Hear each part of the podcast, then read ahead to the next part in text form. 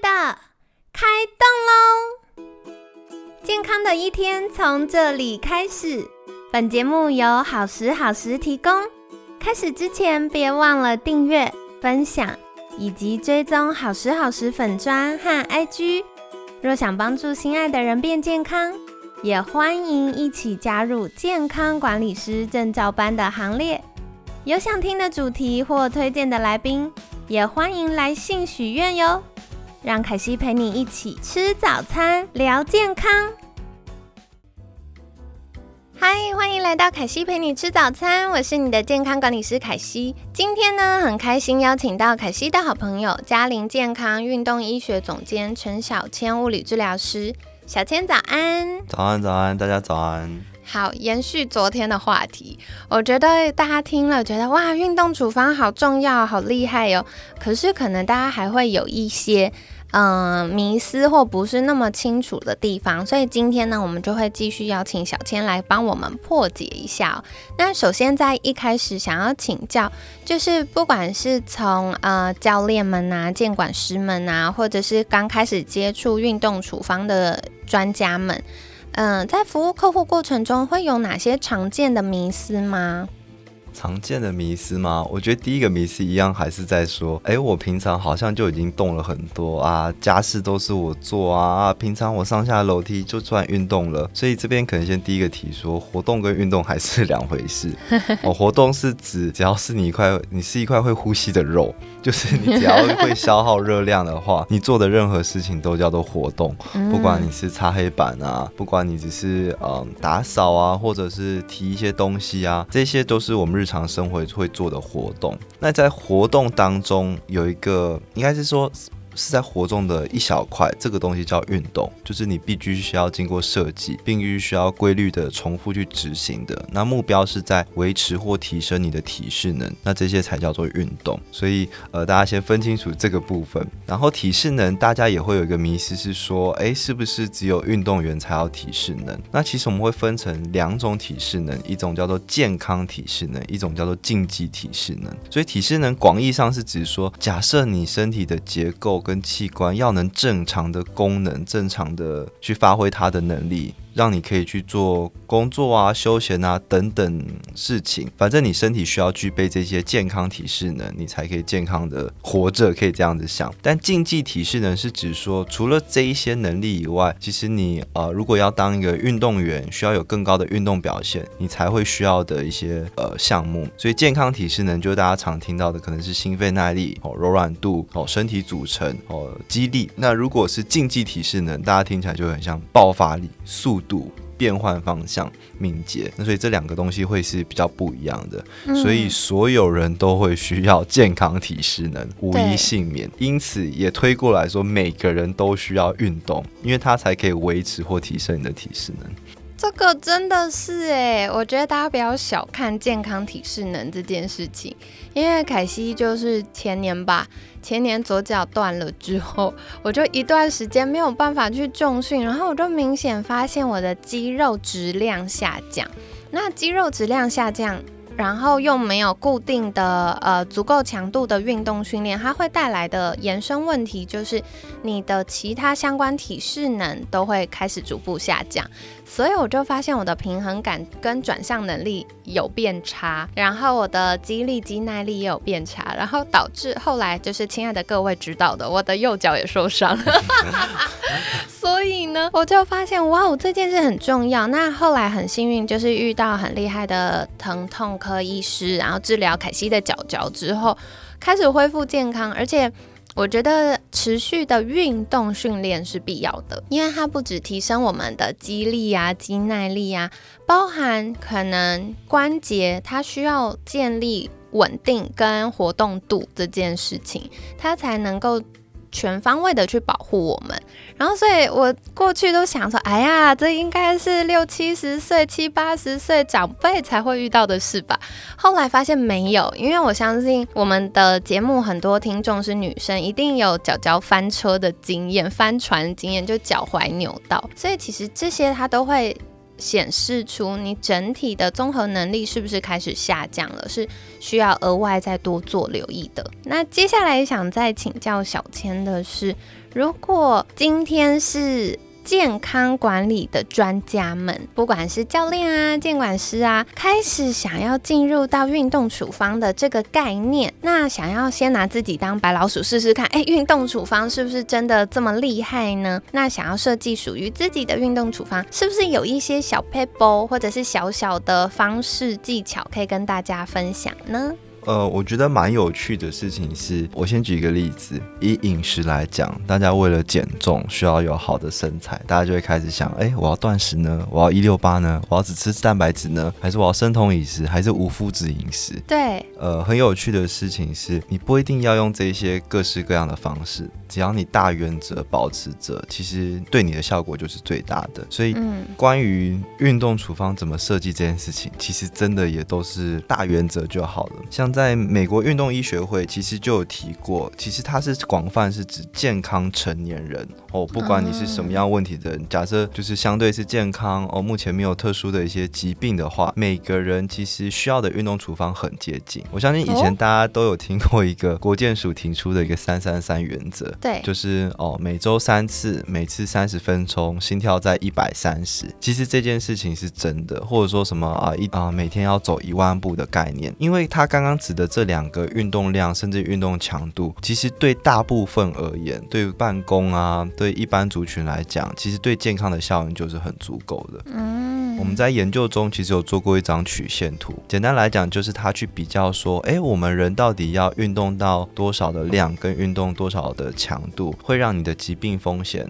呃，可能是高还是低？那当然我们会发现一个很特别的一个类似一个 U 型曲线，就是假设你完全没有在运动哦，那你的疾病风险可能是最高的。但是当你运动到刚刚提到的可能哎每日三三三原则，或者是说哦每周一百五十分钟的中等强度哦运动，那这样子你基本上就可以把所有的疾病风险降到一定的水准，就是 CP 值更高。那你接下来还是可以运动，只是你可能降低的风险就没有这么多，或者。是说你超过一定量的时候，呃，你得到这些疾病等等风险几率又更高一点。嗯，好，所以如果要讲最简单的话，假设你想开始一项运动，想要先开始促进的健康，其实就是每周一百五十分钟的中等强度活动。这个一百五十分钟是累积性的，所以你可以把它分成哦，我就是哦，总共有五天，哦，每天做三十分钟。哦，你也可以是哦，我我一周只有三天可以运动，但我每次大概做一个小时左右。好，那什么叫中等强度的运动或活动？中等强度是你做这件事情会明显。觉得稍微有一点喘，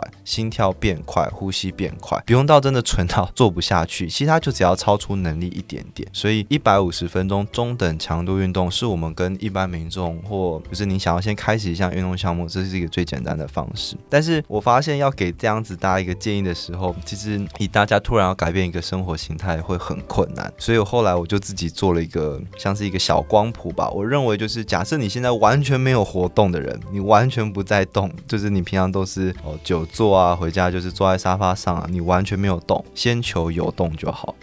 你也不要管说什么温柔哦，你真的不要管说什么哦，我要符合研究的指南啊那些的那些，如果这么容易的话，大家都早就做了。所以完全没动的人先有动就好。那假设你本身就是已经有意识，哎，就是我会动，只是我动的量可能没有那么大。好，我这个叫这种我叫做有动就好的人，那我觉得就可以慢慢朝着我们刚刚提到的这个建议活动量去发展，因为我们发现这个建议活动量哦，每周一百五十分钟，其实它对对所有的健康、所有的疾病的问题都是可以下降到一定水准的。好，那假设你当初是因为为了促进你的健康，为了一个方向去努力，哦，你达到这个建议活动量，哦，非常好。但我希望接下来运动是变成你生活的一部分，就是你是自己很规律，会本来就想从事这件事情。我也很希望跟大家讲说，当然运动你可以是一个方法或一个手段去促进你的健康，但不要忘记运动本身其实也是一件开心的事情。所以我希望有些人刚开始可能是运动是啊，我知道我要这样做，我很自律，所以我去做了。但如果你已经达到这样子的运动量，你下一步可以去体会一下，说，哎，怎么样把运动变成是一个生活的习惯，甚至一个乐趣的一部分，这样子。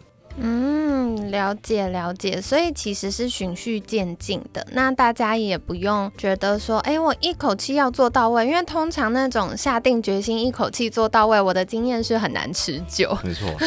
对。所以养成习惯，良好的运动习惯，比你有没有照着运动指南，然后甚至国外的科学研究一口气做到位更重要。那当然，我觉得现在大家都时间很忙嘛，然后我们又希望可以事半半功倍，所以请专家来评估你现在到底是初中高阶，你的起点在哪里，然后我们再一起讨论你的终点在哪里。那这样子呢，设计适合你的运动策略就会更快速有效。那这边题外话，我想请问一下小千，刚有提到我们要做中等强度的运动训练，除了观察呼吸，我发现大家常常会问说。我有流汗，我有流汗，应该叫有运动到吧？这个算吗？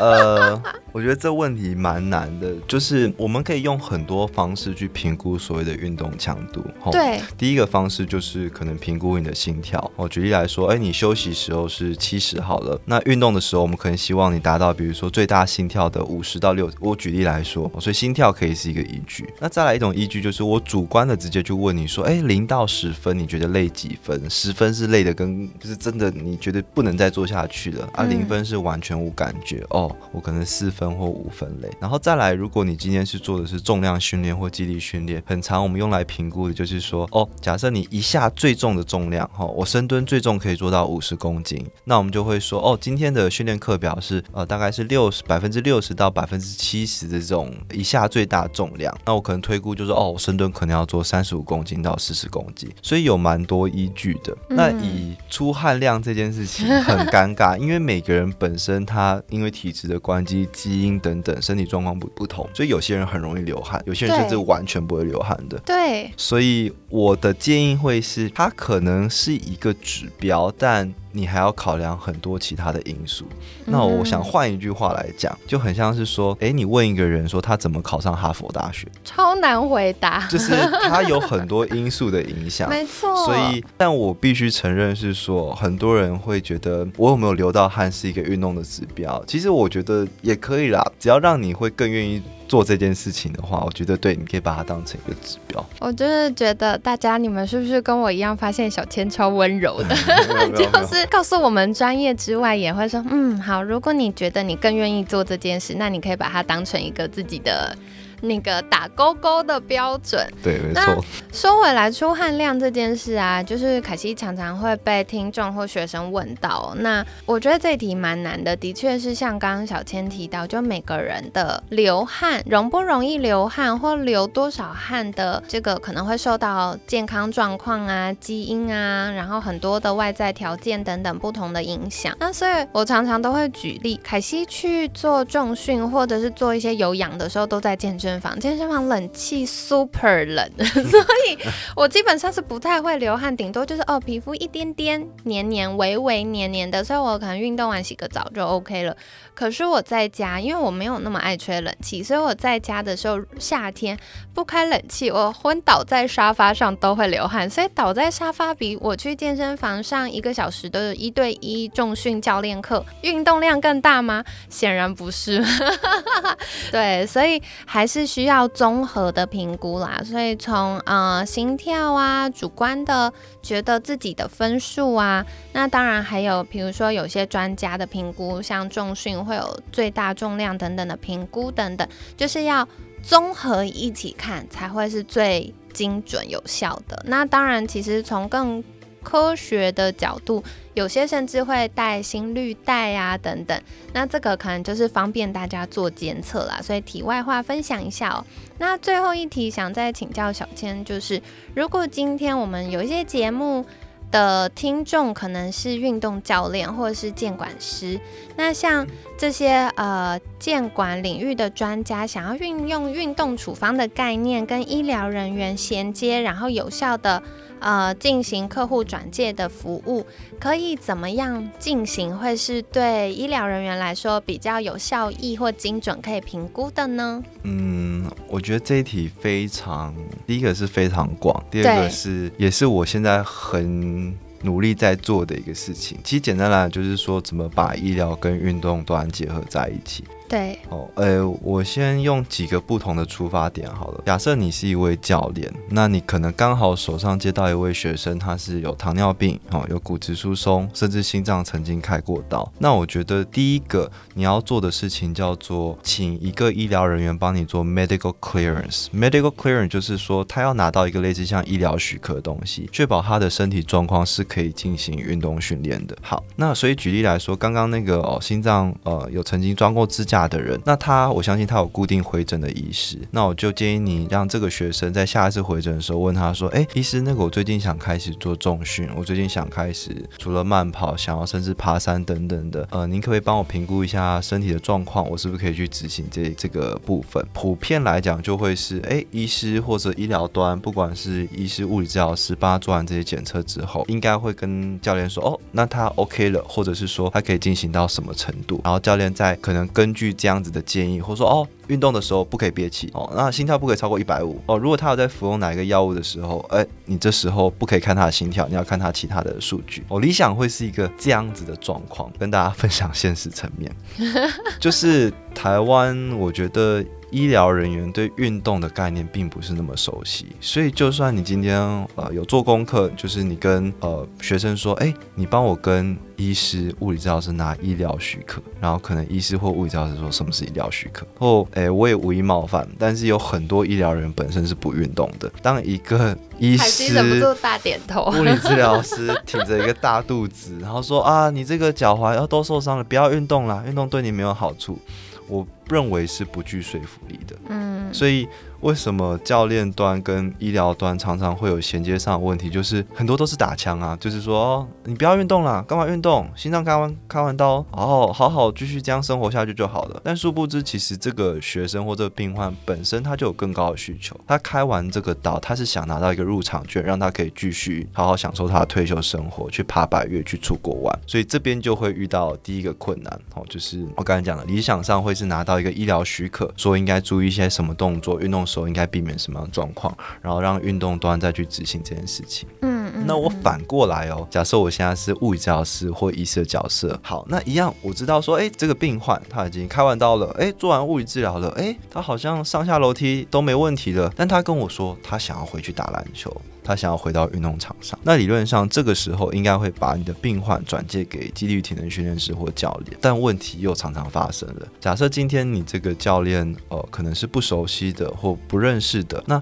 不见得这个教练是可能有相关背景，或者说你们在沟通上是有问题。我举例来说，下半身不要练太多。什么叫做下半身不要练太多？对，是一个很不精准的词。对哦，那不可以做深蹲哦。啊，那分腿蹲可以吗？保加利亚蹲可以吗？光是刚刚要去了解这些字，这个动作是什么，或者是说你刚刚说下肢不能练太多，请问是向心收缩、离心收缩、等长收缩，重量是不可以超过一百 percent RM 还是什么什么之类的？就这边有很多沟通。上的问题，对，那也坦白说，我们很常遇到的一个情况也是，好像我们转过去，然后后来好像那个伤害又发生了，嗯，但但我相信这边有很多很多的误会，所以我现在会觉得说，其实运动端不管是教练或者是。呃，运动从业人员其实学一点点基础的医疗知识，反过来医疗人员也要学一些关于运动相关的概念，这边之间的转接才会是好的。那我也想分享一个小例子，是因为我呃，我那时候呃高中有两年是在美国念，我想要加入美国，就是去参加校队的甄选，我想要去呃参加网球校队的甄选。好，结果他第一件事情是跟我说，哎，麻烦你拿着这张单子，你要去申请一个东西叫做 Gold Card，就是一个叫什么金。卡，那其实 Go Card 的意思很单纯，它就是要你去把这张表格拿去给你的家庭医师，说，哎，你要去填这个表格，说确定你没有心脏疾病啊，或什么什么之类的哦，确定你可以安全的从事运动运动行为，那这个加医科医师就会帮你签署这个文件，你就可以把这个文件拿给你的教练说，哎，我要甄选校队。这件事情我非常，就是我当初不了解，但是我后来我现在在做这个行业，然后回想这件事情，我真的觉得就是，哎，为什么很早。老人家就有这个概念了。对，那其实这个概念是源自于说，因为美国曾经发生过几个事件，就是青少年，就是我们讲的一些校队运动员、国高中生哦，曾经在我们真的都觉得他没有问题哦，结果就在运动场上猝死了。对，所以 medical clearance 就是说做这个所谓的医疗许可，但是。我可能像呼吁台湾的医疗人员，就是说，呃，对，可以去了解一下什么叫做医疗许可，那也不要把运动列为是一个好像风险非常非常高的东西。其实运动的好处非常非常大，真正运动是禁忌症。哦，这个人不能做运动的，就是啊条件啊，他除非他是真的非常非常非常非常非常严重的状况，不然几乎运动是可以收益到所有族群的。我蛮认同的，因为吼，我常常会遇到客户可能突然跑来说：“凯西，我的教练说我不能深蹲。”我说：“不能深蹲的原因是什么？”然后或者是他可能呃之前有一些小手术啊，然后就是说我的医生说我不能运动，我不能激烈运动。好，激烈到什么程度？那走路会不会太激烈？就是因为对不同族群来说，它的强度可能不一样，所以从监管师的角度，可以跟大家分享一个小诀窍：只要你有听。听到你不确定的，你就多问一句为什么？因为为什么可能医疗人员虽然会有点给医疗人员添麻烦，真是不好意思。但是 我觉得这件事很重要，因为他可能比如说像我们前几天讲到做心导管手术，他会从属膝部这边或下腹部开一个这个呃小洞，那可能这阶段你要做桥式，可能就没那么适合，或做一些呃大重量的。重训可能就没有那么适合，可是你可不可以做别的？比如说你做坐式的飞轮，可能就可以；或者是你做手部的训练，做可能呃比较小肌肉训练，maybe 就可以。所以可能多问一句哦，好，收到。那为什么呢？那这样子我们更精准知道，就是医疗人员的考量或教练的考量。那这样子我们就可以比较去拿捏，那哪些是可以的，或哪些。嗯，可能真的是要避免的。好，所以 跟大家分享一个小小的技巧。那最后呢，也是跟大家说明啊，其实运动处方它是一个。不管从服务客户或照顾自己，都是大家要慢慢具备的概念哦。因为从了解需求，包含是改善疾病的需求、健康的需求，然后做有规律、有计划提升体适能的这些促进的方案呢，它就可以帮助我们长期有效的避免后续的可能一些退化啊或疾病的问题。那就跟大家分享到这里喽。不知道你印象最深刻的是哪个部分呢？还是有没有在这一周听到对你来说，诶，之前的概念比较没有那么更新，或者是发现诶，跟之前想的不太一样的，也都欢迎再跟我们分享哦。那接下来也要跟大家预告一下，我们这个九月十六、十七还有二十四号有九月份份的健康管理师证照班，所以欢迎大家，如果想要成为健康管理的从业人员，也欢迎在可以留意一下我们节目的资讯栏。那当然，如果你想要有系统的学习相关的知识，或者是帮助自己家人变健康，也可以在留意节目资讯栏的连接喽。那一样，在节目尾声，想要邀请小千再一次跟大家分享。如果大家想要更多了解什么是运动处方，以及如果今天我们的听众是大健康领域的专家，想要跟医疗人员有更多学习跟衔接的话，可以到哪里找到你呢？嗯，我目前在嘉陵健康服务，我在那边担任运动医学总监的角色。那嘉陵健康是一个一站式服务的中心，我们这边有健康检查，有多科的门诊，也有运动中心，有药局，甚至我们有自己的实验室。那我们就是希望大家事先从促进健康开始，不管是从运动或营养健康检查。但如果您还是有一些医疗相关的问题，或我们需要后送，所以我们这边也有门诊，也有医师等等的，我们就位于中校敦化的交叉口那边。好的，所以交通非常方便哦，搭捷运就可以到了。那一样，可惜会把相关链接放在我们节目资讯栏。如果你有这痛那痛的困扰，或者是长辈有一些这个检查完医生说哇要运动，不管是要减肥啊，还是要避免骨质疏松啊，也都可以先去做咨询评估哦，然后看看结果如何，再做后续的规划啦。那今天感谢嘉玲健康运动医学总监陈小千物理治疗师的分享，每天十分钟，健康好轻松。可惜陪你吃早餐，我们下次见，拜拜，拜拜。